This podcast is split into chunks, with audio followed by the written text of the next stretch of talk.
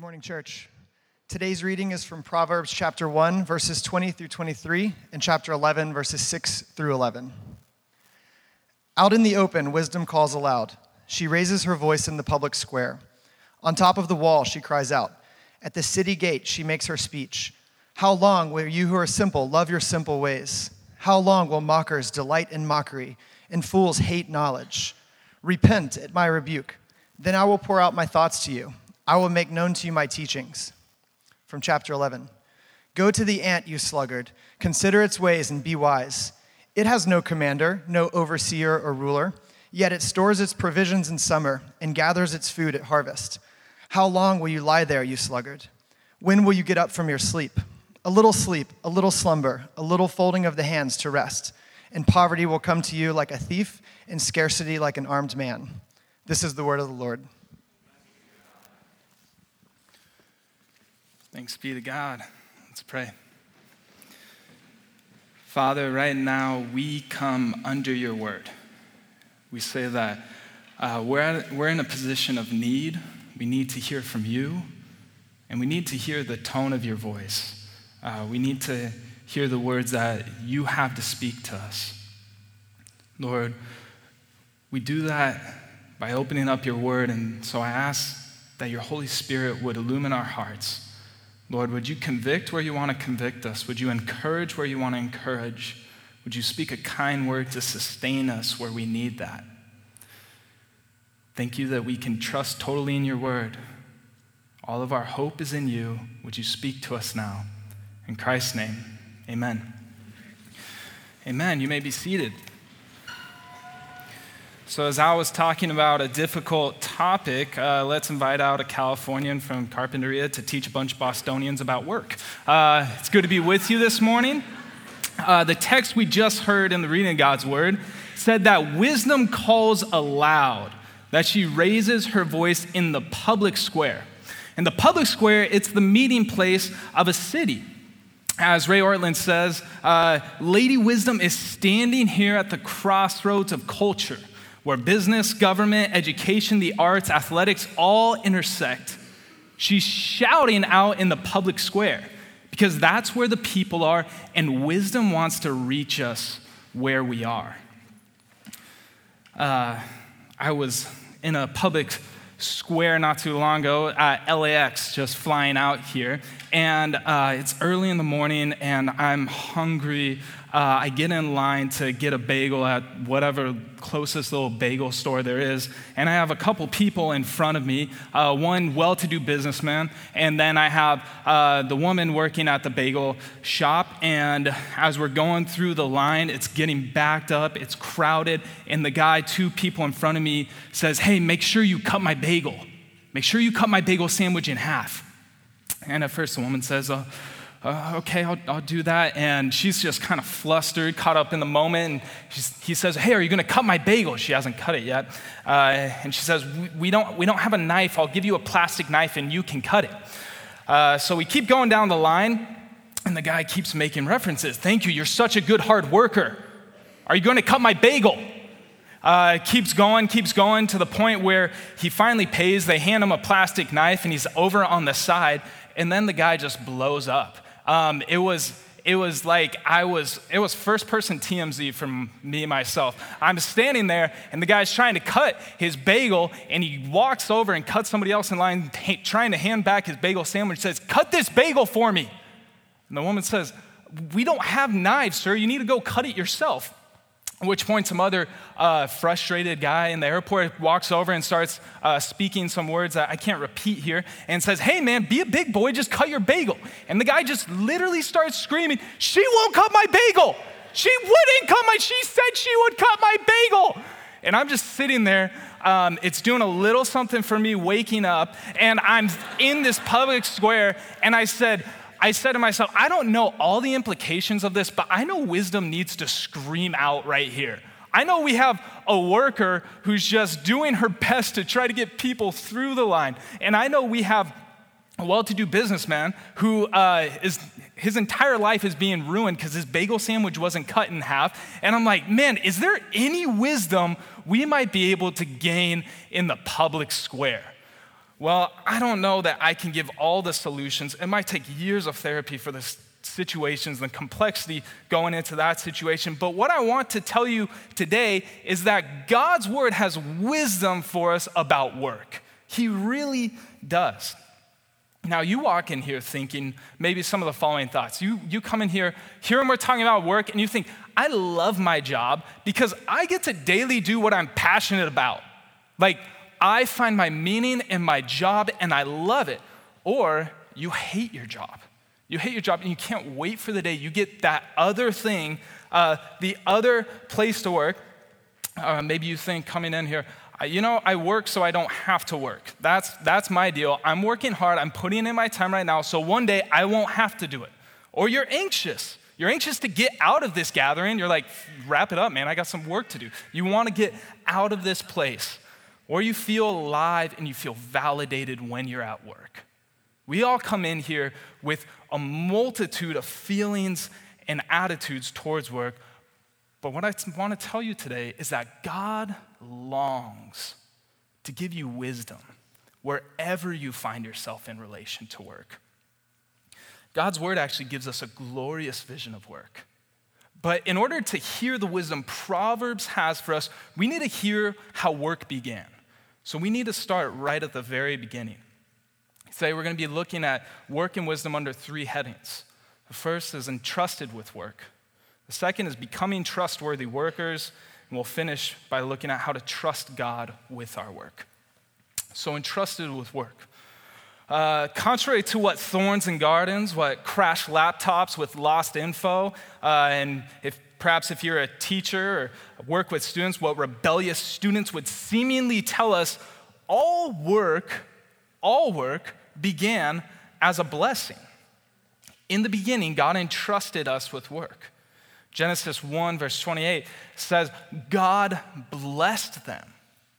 He blessed them and said to them, Be fruitful and increase in number, fill the earth and subdue it, rule over the fish in the sea and the birds in the sky, and over every living creature that moves on the ground. The first thing God spoke was a blessing. And in that blessing, He said, Be fruitful and multiply. Now, this has been called the cultural mandate, and we can kind of extrapolate from it uh, that this isn't a call to just have a lot of kids. If this was just a call to have a lot of kids, can you imagine just a lot of kids with no shelter? If that's simply what it's telling us to do, hey, lots of kids, no education system. Lots of kids, no form of health care. Lots of kids, but no place to live. It's something more than that. It's the cultural mandate. And the cultural mandate has to do with cultivating. You see that relation between the two words, culture and cultivate. Uh, a few years ago, I, was, uh, I attended a talk uh, given by Tim Keller. I, I got to be honest, I just feel convicted. I, it was like he was piped in by satellite, right? So I'm like in a smaller venue, and he's piped in by satellite, so just in full honesty. Uh, but he explains, he explains, uh, my friend Tim Keller explains uh, culture this way. for the longest time, culture had to do with agriculture. It had to do with horticulture. It took, it's tilling the raw stuff of the earth in order to, in order to cultivate that so we can eat better. So we can eat better. It's kind of interesting. We're returning to a lot of this original cultivation and culture, but for the longest time, culture had to do with agriculture and horticulture.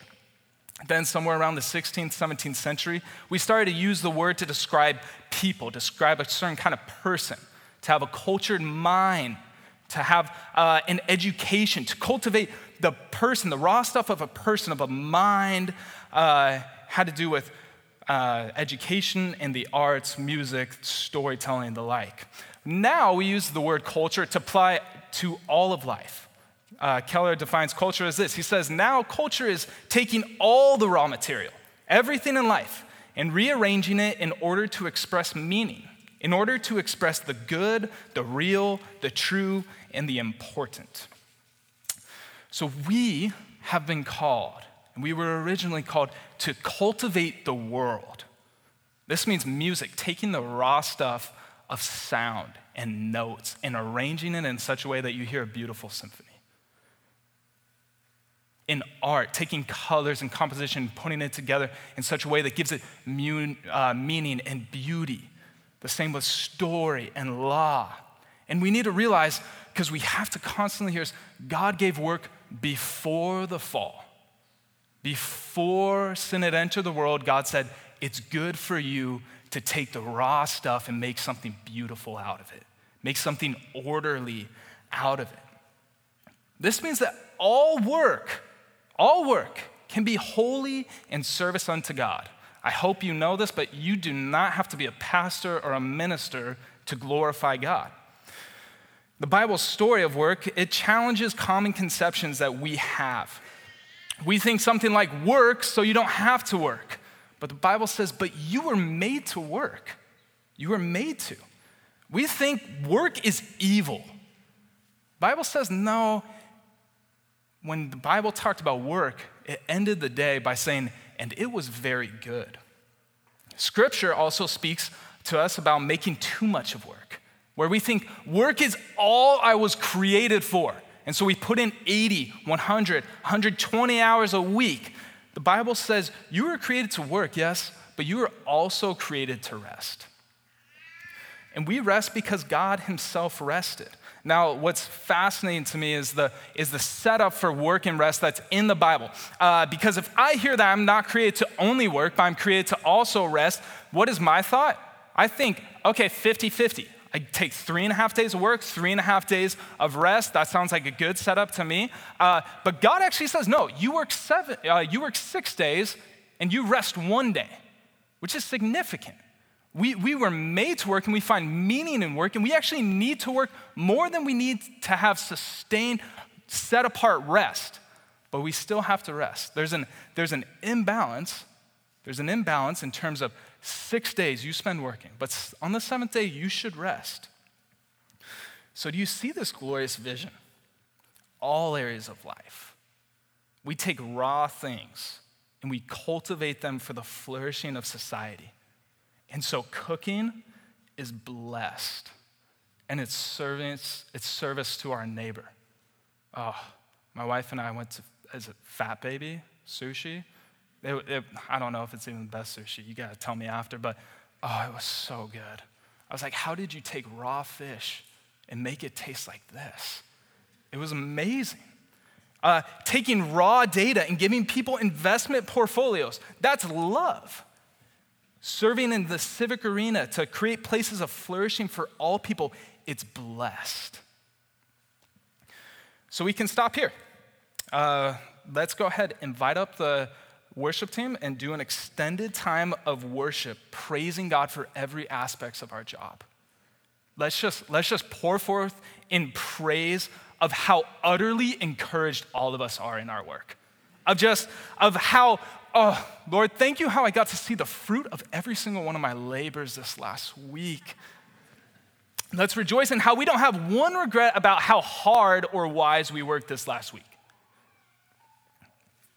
Okay, so if you and I, if you and I have one thing in common, and let's put aside some of our sporting differences of the love I have for the Los Angeles Lakers and what you have for your Boston Celtics, or what you did to my Dodgers and Rams this last year. Um, set that aside. If we have one thing in common, uh, if we have one thing in common, it's that we know the frustration that can befall us in our jobs. There are things about our jobs that cut our hands when we work with them. There are regrets we have with how wise we've been in our work ethics. There are frustrating days, weeks, even months of work where we wonder is anything happening? Am I working towards any positive end? Has anything come from the labor I've given in my life? Or maybe some of us in this room were actually blind to how we ooze out pride because we've made something happen for ourselves. We're at a good place and I find my work satisfying. All of these current realities of work, they actually flow from Adam and Eve's rebellion against God.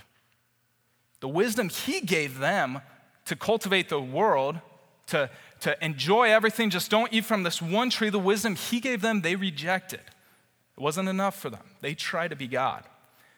And so life without God was introduced, and it fractured the cosmos. And one of the fallouts was that work itself would now be cursed. Genesis 3, the Lord speaks, Cursed is the ground because of you. Through painful toil, you will eat food from it all the days of your life. It will produce thorns and thistles for you, and you will eat the plants of the field. By the sweat of your brow, you will eat food until you return to the ground, since from it you were taken, for dust you are, and to dust you will return. Thorns, no yield, sweat, blood, tears, pain, and being fruitful It was effect of the fall. But it's into this reality that the Proverbs speak. Work is good, but it's cursed. We're meant to work, but we struggle with sin and sloth and pride. Yet our Father wants to give us wisdom in once again becoming trustworthy workers. The whole of the book of Proverbs is aimed at making us wise people. And you guys have been learning this and you are understanding this. It's not necessarily to copy the right answers, but to be able to write the, uh, to be able to ask the right questions. It's not necessarily to be able to choose the right person of the final two on The Bachelor. It's to be able to see that maybe that's not the best process for picking a mate for life. Wisdom wants to aim at making us wise people. And the Proverbs is going to seek to warn us about the foolish path of sloth. And it's going to do so in, in cutting hyperbole, okay? God's going to give it to us kind of straight and kind of uh, more than even straight, He's going to give it to us exaggerated. Proverbs 26, 14 through 16 says this A sluggard says, There's a lion in the road, a fierce lion roaming in the streets. As a door turns on its hinges, so a sluggard turns on his bed. A sluggard buries his hand in the dish. He's too lazy to bring it back to his mouth. A sluggard is wiser in his own eyes than seven people who answer discreetly. What's talking about here, it's talking about procrastination and zero follow through. Procrastination and zero follow through. Uh, the lazy person, the sluggard the Bible wants to warn us about, uh, they make excuses for everything. The excuse this person makes is, you know what, I can't go to work today. I heard that there's this rumor that there's a lion outside. A lion in the public square. You think somebody's gonna deal with a lion in the public square? Somebody's gonna deal with that. But the sluggard says, no, I, I can't, I don't know if I should do that. He makes excuses about it. To, to the sluggard, sleep is everything. Like a door turning on its hinge, so a sluggard turns on his back, on his bed, one way the other way. Snooze one more time. Snooze button another time. Snooze button, oh my gosh, I gotta get to work. But like a loving father, the Proverbs say this hey, put away excuses and stop procrastinating because that's not who you were created to be. That's actually not who you were meant to be. You guys know the old saying excuses are like armpits. Everybody's got two of them and they all stink. Um, when I read the when I read the Proverbs, I can't help but think of the times, the time in life I've spent working with my dad, who's blue collar uh, general contractor, and uh, working with him one day. Uh, I forget exactly what had happened. Maybe I was climbing up the ladder, but I uh, stepped down the ladder and I, and I twisted my ankle on the job site. And I'm gonna be really honest, it was like, you know what it's like when you twist an ankle. It's not a sprain, it's a little sore, it's a little tender. So I got home and yeah, it was a little tender, but I get up for work the next day and I go over to my dad and just hobble over, say, Dad, I'm getting ready, but man, my, my ankle's pretty sore. I think I twisted yesterday. He looked at me and said, Oh, okay. Do you know what? Do you know what we do when we twist our ankles on the job site? Like, no, what? He says, um, well, you, you take your boots and you tie them up real tight. Just tighten the laces real tight. No excuses. Like, get back out to the job site. You can keep working. My dad wasn't, be- some of your faces, my dad wasn't being utterly cruel. He was seeing through some of my own excuses. Like a loving father, the Proverbs say, hey, let's put away the excuses. Let's put away the procrastination. Come on, you weren't made to be like that. Follow through and don't procrastinate on what you, on what you know you need to do because you were made to work. You weren't made to bury your dish bury your hand in a dish and fall asleep because you forgot to bring the food back to your mouth. Proverbs say that's what the lazy person's like. They can't even feed themselves. You weren't made to sleep all day. Work is cursed, it's true, but it's not pointless or frivolous. God has a purpose in it. And so we can start to put away some of our procrastinations and some of our excuses. Proverbs 6, some of the scripture we heard reading. The wisdom of God would say this Go to the ant, you sluggard, consider its ways and be wise. It has no commander, no overseer or ruler, yet it stores and its provisions in summer.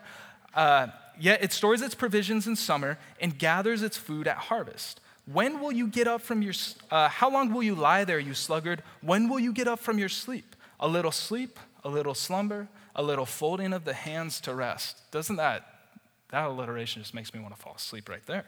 And poverty will come upon you like a thief and scarcely like an armed man.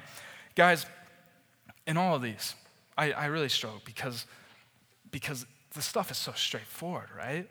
These don't need some profound exposition. Simply examine, examine the last week of your life. When, you're, uh, when you were at work, were you the same worker as when your boss was around and when he wasn't around? Are you, are you working hard only when somebody can see you, or are you working wisely? Are you, are you in the times you're meant to work, working, and the times you're meant to rest, resting? If not, something's out of joint, and God wants to speak wisdom into our lives. Derek Kidner comment, commenting on the, on the wise man uh, as opposed to the sluggard, says this to us. Because we hear the sluggard, and, and given the sluggard is spoken of in really hyperbolic terms. Really, really hyperbolic terms. Uh, the Derek Kidner says this The wise man will learn while there is time. He knows that the sluggard is no freak. But as often as not, an ordinary man who has made too many excuses, too many refusals, too many postponements, it has all been as imperceptible and as pleasant as falling asleep. The Proverbs speak to us through both warning and promise. The warnings, they say, are this lazy hands make for poverty, but diligent hands bring wealth. He who gathers crops in summer is a prudent son, but he who sleeps during harvest is a disgraceful son. The righteous care for the needs of their animals but the kindest acts of the wicked are cruel. Those who work their land will have abundant food, but those who chase fantasies have no sense. You know the word wisdom, chokmah. Is that okay? I tried my best. Uh, uh, is, as Al defined a couple weeks ago, a universal law woven into the fabric of the universe. Things that are true because of how God created this universe. And so, the wisdom of work that God has for us is this it's a warning that says if you refuse to work, if you constantly put off what you need to do today until tomorrow, if you're only ever the idea guy or the idea girl, and you don't ever put things into development, it will eventually catch up to you. He's speaking a word of warning to us. But he also speaks a word of promise. He says this Do you see someone skilled in their work? They will serve before kings, they will not serve officials of low rank. There is, as a general principle, truth that if you're faithful in what you've been given, in the little, God will be faithful to you. That our work today, no matter where we find ourselves, is not pointless. No matter what, no matter what the effects of the fall seem to tell us of how our hands get cut and how things are difficult, it's not pointless. And so you can trust God. And the way we can actually trust God is by working hard, wherever you find yourself. Do you believe that? the way we become trustworthy workers is by trusting God with our work. But in order to do that, you must, you must see a sample of his work. So consider with me the story of one worker who had every excuse to quit. And, uh, and yet, through trusting God and being skilled in his work, he was able to stand before kings. The story begins with a rather proud teenager. Uh, one day he has a dream, and so he decides to share it with his older brothers. And he comes uh, to his older brothers and he says, Guys, guess what? I had a dream. It was unbelievable. And he starts telling them the dream. And when he, once he gets to the conclusion of the dream, he, they realize what the dream is essentially saying is Joseph, before his other brothers, says this I had a dream that one day you're all going to bow down and serve me. Uh, so imagine you hearing that from your sibling eating cereal in the morning. Uh, they hear that and they, for some reason, it doesn't go over too well. And so they actually sell their brother into slavery. Like, we know that story, but how gnarly is that? Sorry, that's California. How crazy, wicked crazy is that? that they sell their brother into slavery. Joseph, he's a victim of incredible injustice. But he then begins to uh, be the servant of a man named Potiphar, who's uh, in Egypt and a well to do guy. And he faithfully works. And he gets to a point where he's entrusted with everything in Potiphar's house. He's entrusted with everything in Potiphar's house. Uh, but then, as the story goes on, Potiphar's wife makes an advancement on him. And Joseph, being faithful to the God he loves, says, Hey, how could I possibly do that? How could I possibly sleep with you? Like, my master hasn't withheld anything from me. How could I do that? And so she, she decides uh, to accuse him of raping her. He walks, he runs away, flees the place, but then she accuses him of rape, and he gets sent to jail. How's his work working out for him in our perspective in the moment? in jail, he runs across two men who have dreams. And Joseph, the dreamer, he tells them that God uh, can help him interpret their dreams. So the men tell him the dreams, and to one man, he turns to him and says, You know what? Your dream means that you're going to get out soon, and you're going to you're to be released into freedom. So the other guy hears it and is kind of excited and uh, tells him his dream. Tell me what mine means. And he tells him, ah, I'm sorry, but your dream means you're going to die, which is a Pretty big bummer. Uh, but he tells him the dreams, and he says to the one who's going to go free, he says, Hey, remember me when you get out. Tell Potiphar that, I, or tell Pharaoh that I interpreted your dream. Remember me. He's being faithful, he's interpreting dreams for other people, and both dreams actually go according to Joseph's interpretation. But the guy that got out, he forgets Joseph, completely forgets him for years. What's the fruit of that? What's God doing in the midst of all this? He forgets about Joseph for years until Pharaoh has some distressing dreams. And long story short, the, the man remembers Joseph and he says, Hey, there was actually a guy. The reason I got out of jail was because of this guy, and he interpreted my dream. Maybe, maybe he can interpret yours too. And so the young teenager that was sold into slavery worked faithfully was wrongly accused of a crime, he appears before a king. And he hears, he hears the dreams, and uh, Pharaoh says, Can you interpret them for me? And he says, I can't, but my God can. And so Pharaoh tells him the dreams, and he interprets Pharaoh's dreams that there are going to be seven years of harvest, followed by seven years of famine.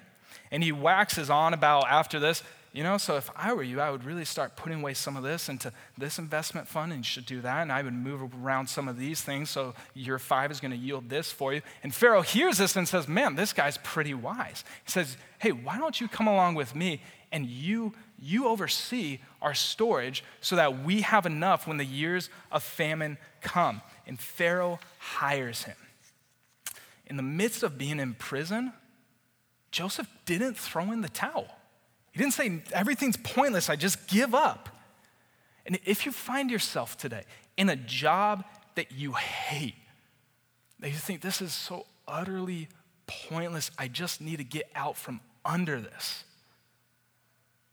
consider the faithfulness of God here to Joseph and use wisdom. Is there another opportunity? Maybe you go for that. But don't, don't be a lazy worker. Don't say, nothing's happening in here, so you know what? My work is pointless. I'm not going to work faithfully unto God. God is faithful, and he, he gives more to those who are faithful in the little. Years later, Joseph, once the famine has struck, he reunites with his brothers who have sold him into slavery. And Joseph recognizes them, but they don't recognize him. And long story, a long ways into the story, he, he's kind to them. He shows them kindness and he gives them, uh, he gives them food and he provides for them. And eventually he reveals himself. He says, I'm Joseph, your brother. And they're like, no way. And he shows them kindness, but they think for the longest time, maybe it's just because our father's still alive. And their father eventually dies. And once he dies, his brothers get afraid and they say, Oh no, our, our father's died now. Now Joseph's going to come and get us. And so once he's died, they, they approach Joseph and they say, We're so sorry for what we did. Oh, we can't believe how we affected your entire life, how you had to work as a slave, how you had to be in prison. We can't believe it. But Joseph turns to them and he says, I forgive you. And he says this from Genesis 50 You intended to harm me, but God intended it for good to accomplish what is now being done the saving of many lives. This is basically the Old Testament version of Romans 8 28. And we know that in all things, God works for the good of those who love him, who have been called according to his purposes. Because, you see, the true story of our work isn't that we need a little encouragement to just keep up at it at our job. Just work a little harder. Just rest a little more. Now, we need a deeper rest. We need a place that we can, we can rest the weight of our existence and our souls on. Because we, all of us in this room, we've strayed away from God. We've tried in vain to find all our meaning and worth and purpose in our work. Some of us, we have monumental failures in our jobs and in our work. Some of us are numbing ourselves with work because it's too painful to stop and ask if it's all making a true lasting difference. And so we just have to keep at it because I can't deal with this silence. I can't deal with just stopping because what if it's all pointless and meaningless? We can trust God with our work because he sent his son to die for the sins of those who were unfaithful in their work. He came to give us his finished resume of righteousness so that we don't need to justify our existence through the hours we put in in our office or the, the blood, sweat, and tears we pour into our business. That's not the justification for our existence in this universe.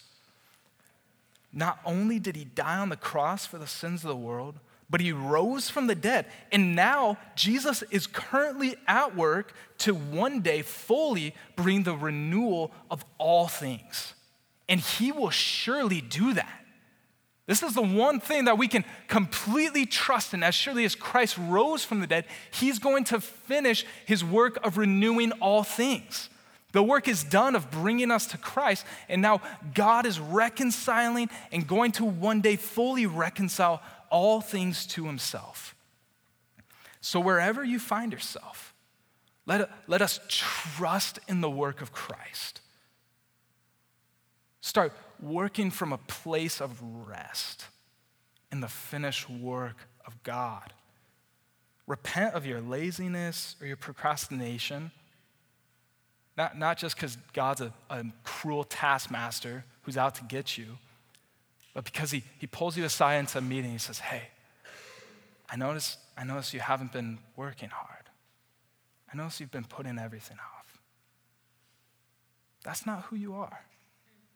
You were made to work. You, you can trust me. I'm going to provide what you need. I'm going to give you enough. But that's not who you are. So repent and come back to me. Left to ourselves, for those of us, and maybe it's most of us in this room, that are like, I don't have a problem with being lazy, man. Like, I got to get out of here and I got stuff to do right now. For those of us given to overwork, man, left to ourselves, all the work in the world that must be done, it's too much. It's overwhelming. It's soul crushing. And we need to say, I, I admit, I admit I can't do it all. I admit I can't fix all the evil I see in the world. I'm not powerful enough to do it. And so we repent of our overwork. And in that, God's given us the gift of Sabbath, taking one day to say, Today, I don't have to accomplish my to do list. I don't have to. I don't have to go and do something. I get to rest because I'm a human being and because God loves me and because He's going to keep the world spinning. I don't need to do that today. And He restores our souls as we do that. Because there's too much systemic injustice in the world, there's too many thorns and thistles of greed to put it all on the weight, all the weight on our backs. But the good news of the Bible is that we who have trusted in Christ, we now join God as He is at work in all things. Every job working together. Think about Joseph, of all the jobs he had, how God spun that and weaved that into a beautiful story of redemption for entire nations. God's at work in all things for the good of those who love Him and are called according to His purposes.